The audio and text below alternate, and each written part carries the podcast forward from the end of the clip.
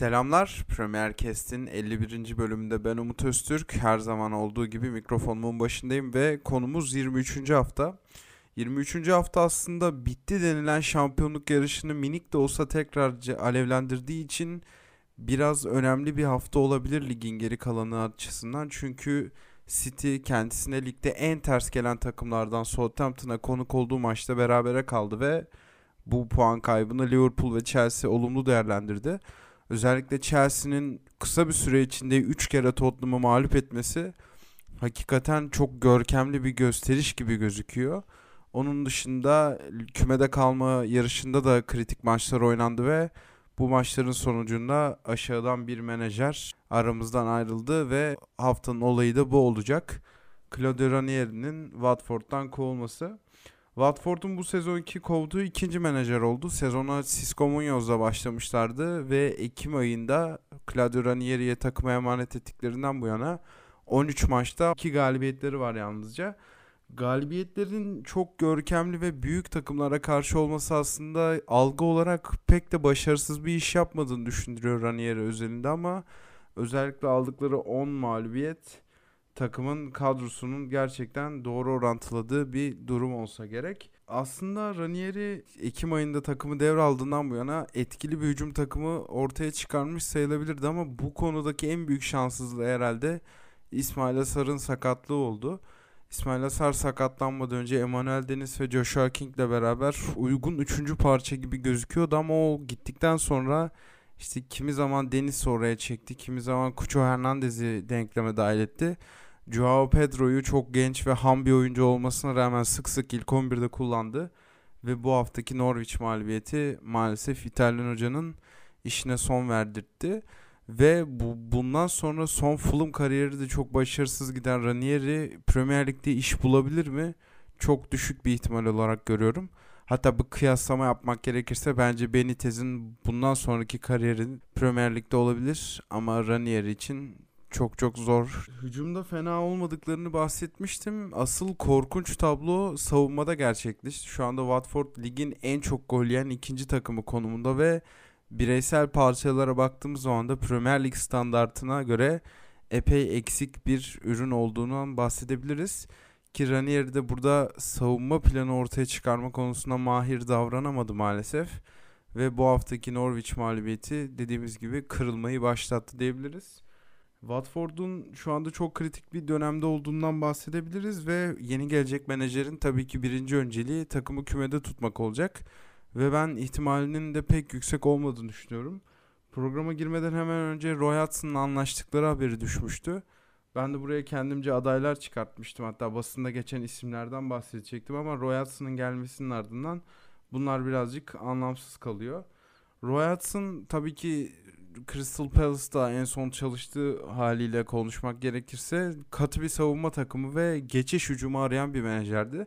Aslında yapı olarak buna birazcık uygun bir kadro gibi gözüküyor ama çok dezavantajlı başlayacağını söylemeliyiz yarışa. Crystal Palace'daki savunma malzemesini de elinde bulamayacağını söylemek lazım Roy ve son 10 senedeki en zorlu görevlerinden birine soyunuyor hoca. Yaklaşık 11 gün sonra erteleme maçları var Burnley ile ki Burnley de onların doğrudan rakibi oldukları için buradan bir galibiyet ve puanla dönerse çok güzel bir başlangıca imza atabilir Roy Hudson. Ama dediğim gibi Watford'un korkunç sayılabilecek bir fikstürü yok ve Roy Hudson da burada başarılı olmak için çabalayacak. Aynı zamanda Ranieri özelinden konuştuk. Bu hafta içinde Everton'ın da yeni menajerini açıklaması bekleniyor. Burada da çok yakından tanıdığımız Vitor Pereira'nın adı çok sık geçiyor. Hatta bu hafta içerisinde açıklanacağı da konuşulan başka bir husus. Epey merak uyandırıyor açıkçası yeni menajerlerin durumu. Haftanın maçında açıkçası çok fazla seçeneğimiz yok. Genelde birbirine denk takımlar çok çetin mücadeleler yaptığı için burada en çetinlerinden birine gittim ben. Ve Soton Manchester City'yi ön plana çıkarttım. Programın girişinde bahsetmiştim. Bu maçta City'nin aldığı puan kaybı aslında Liverpool ve Chelsea'nin bir miktarda olsa umutlarını yeşertti. O yüzden ligin geri kalanının zevki açısından ve izlenebilirlik açısından epey önemli olacaktır. Tekrar bir heyecanın gelmesi. Ve burada tabii ki maçın hikayesini Southampton üzerinde okumak lazım. Çünkü Southampton herhalde ligde Big Six dışında ekipleri baz alırsak City'ye en zorluk çıkartan ve en ters gelen takım. Hatta kimi Big Six takımlarını da işin içine dahil ettiğimizde bile bu cümleyi rahatlıkla kurabiliriz.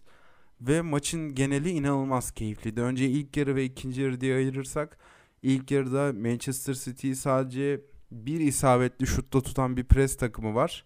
%25 toplu oynayarak City'yi inanılmaz sınırladılar ve Southampton'ın ligin en kondisyonu yüksek ekiplerinden biri olması doğrudan pres güçlerine yansıyor ve tabii ki ön alan presi falan derken Southampton şu anda ligde bu konuda markalaşmış bir takım. Nasıl Wolverhampton savunma konusunda ustalaşmışsa bu sezon Southampton'da ön alan baskısı konusunda başka şeyler gösteriyor bize. Ki Hazenutul'un geldiğinden beri bu cümleyi rahatlıkla kurabiliriz. İlk yarıdaki sınırlandırmanın yanında ikinci yarıda da inanılmaz bir City futbolu vardı. Hatta maçtan sonra Pep Guardiola da Southampton'a ne kadar övgüler dizerse dizsin kendi takımında sezonun en iyi performanslarından birini sergilediğini söyledi.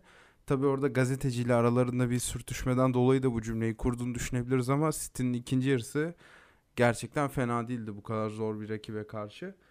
Ve ilk yarıda sadece 5 şut çeken City'nin ikinci yarıda golün yanında toplam 15 şut göndermesi kaleye yalnızca Southampton'ın bireysel performanslara ihtiyaç duymasını sağladı. Ki o konuda da Muhammed Salisu herhalde Premier Lig'e geldiğinden beri hep bir standartı tuttursa da en iyi maçlarından birini oynadığını söyleyebiliriz. Broha karar verme açısında bazı eksiklikler yaşasa da City'nin tedbiri elinde tutmasını sağlayan bir tehdit oldu. Ki Laporte'un da herhalde maçın adamlarından birinin olmasının sebebi Broha'ya geçiş hücumlarında yaptığı savunma diyebiliriz. Onun dışında City'nin biraz da şanssız olduğunu söylemek lazım. Çünkü direkten dönen 3 topları var ne olursa olsun. Ve tabii ki direkten dönmese de %100'lük bir gol şansı. Raheem Sterling'in kaçırdığı golden bahsedebiliriz. Orada tabii krediyi biraz da Forster'a vermek lazım. Ve Southampton City'ye başta söylediğimiz gibi çelme takarak Liverpool'a özellikle bir fırsat sundu. Ve bu haftanın en keyifli maçının da bu olduğunu düşünüyorum ben. Haftanın sürprizi Elland Road'da gelen Newcastle United galibiyeti oldu benim açımdan. Newcastle son 5 sezonda kendi adına en kritik galibiyetlerden birini almış olabilir. Kümede kalma yarışında sadece 3 puandan fazlası olabilir bu galibiyet. Ki Eddie Howe da maçtan sonra sezonun dönüş noktasının bu maç olabileceğini işaret etmiş. Galibiyetten duyduğu memnuniyetin yanında. Ve gerçekten Newcastle United'ın kafalardaki Eddie Howe'ın daha doğrusu kafalarda yarattığı soru işaretlerini bir kenara bıraktığını söyleyebiliriz. Çünkü yatırımın başına Eddie Howe'ı koydukları zaman herhangi bir etki görememişti şu anda Newcastle United yönetimi ama sezonun ilk deplasman galibiyetini alırken Howe'ın da burada başrollerden birini oynadığını söyleyebiliriz herhalde. Ve Newcastle United için bu maç sadece skor değil, oyun bazında da bir şeyler vaat etti.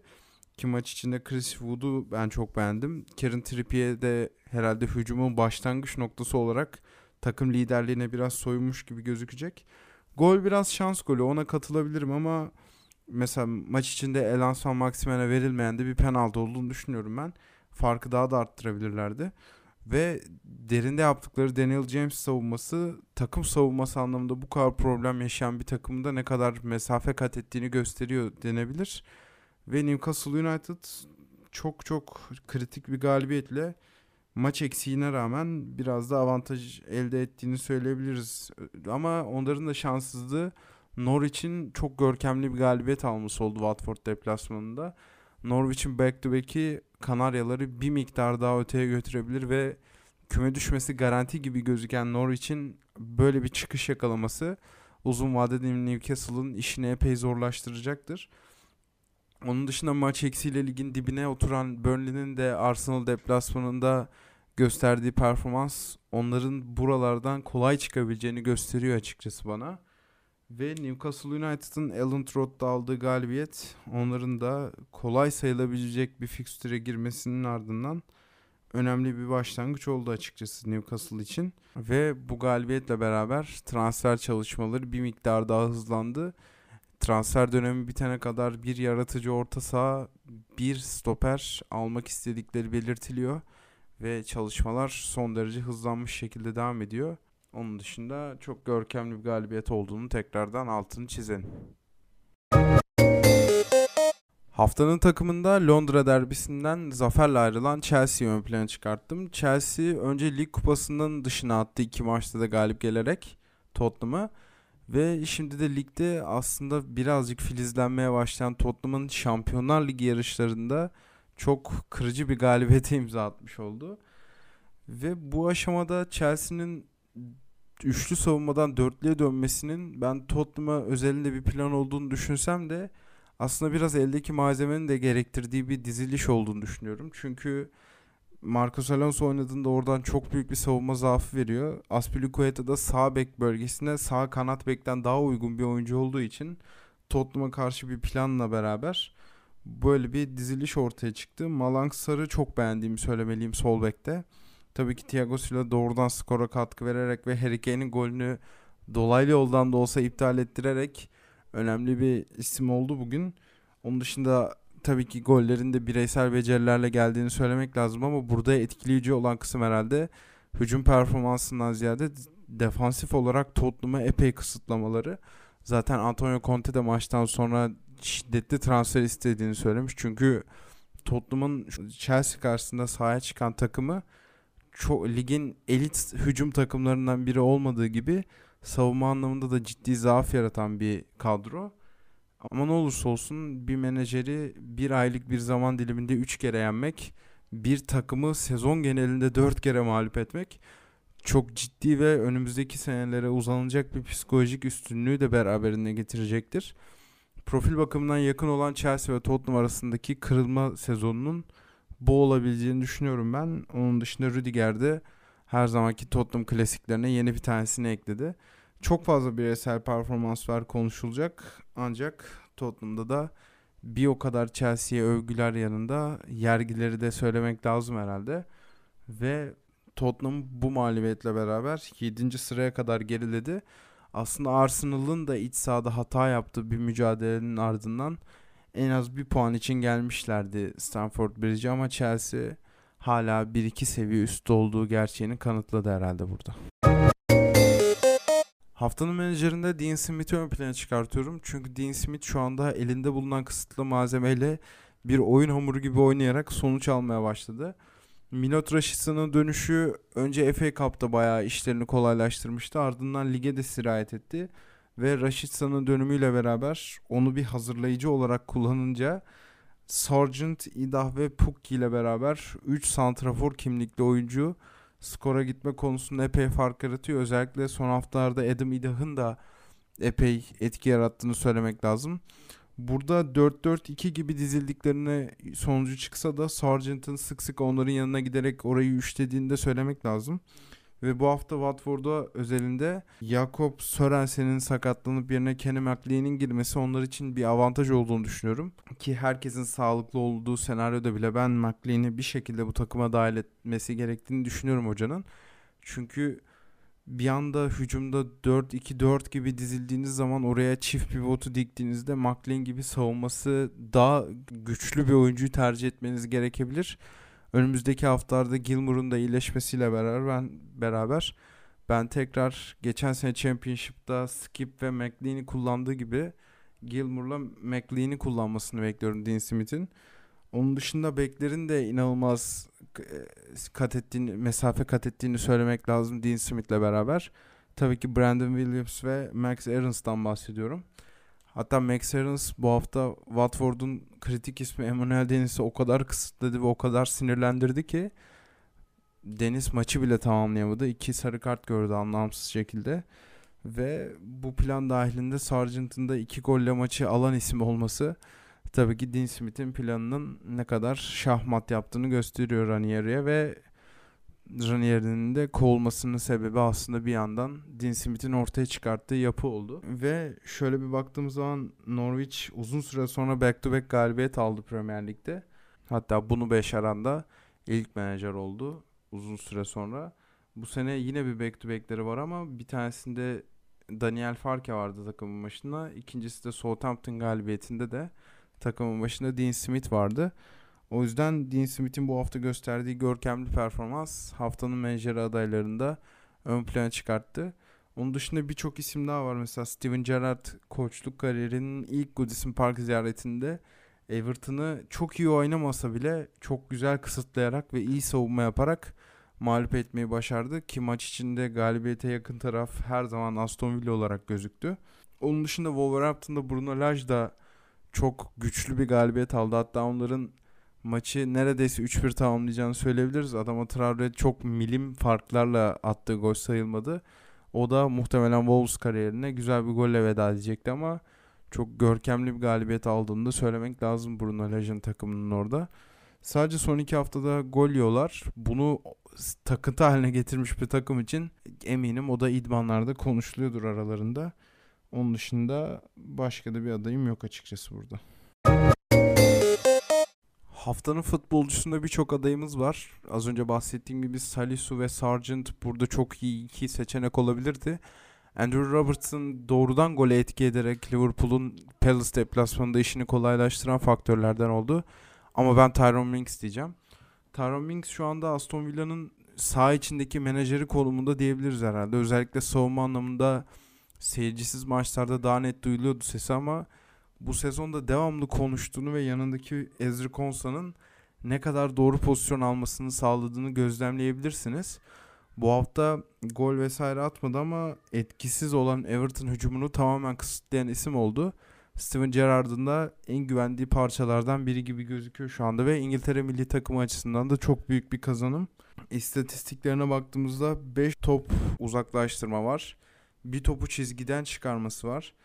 2 engellenen şut girişimi, bir pas arası, bir top çalma ve ikili mücadelelerde de çoğunluğunu kazanmasıyla beraber Everton hücumunu epey yıldırdığını söyleyebiliriz. Belli bir eksikliği var. Mesela topla ilişkisi çok iyi değil. Pas kalitesi standartın epey altında. Hatta maç içinde de birçok pozisyonda pasla oyunu tekrar kurabilecekken topu taca attığını görebiliriz.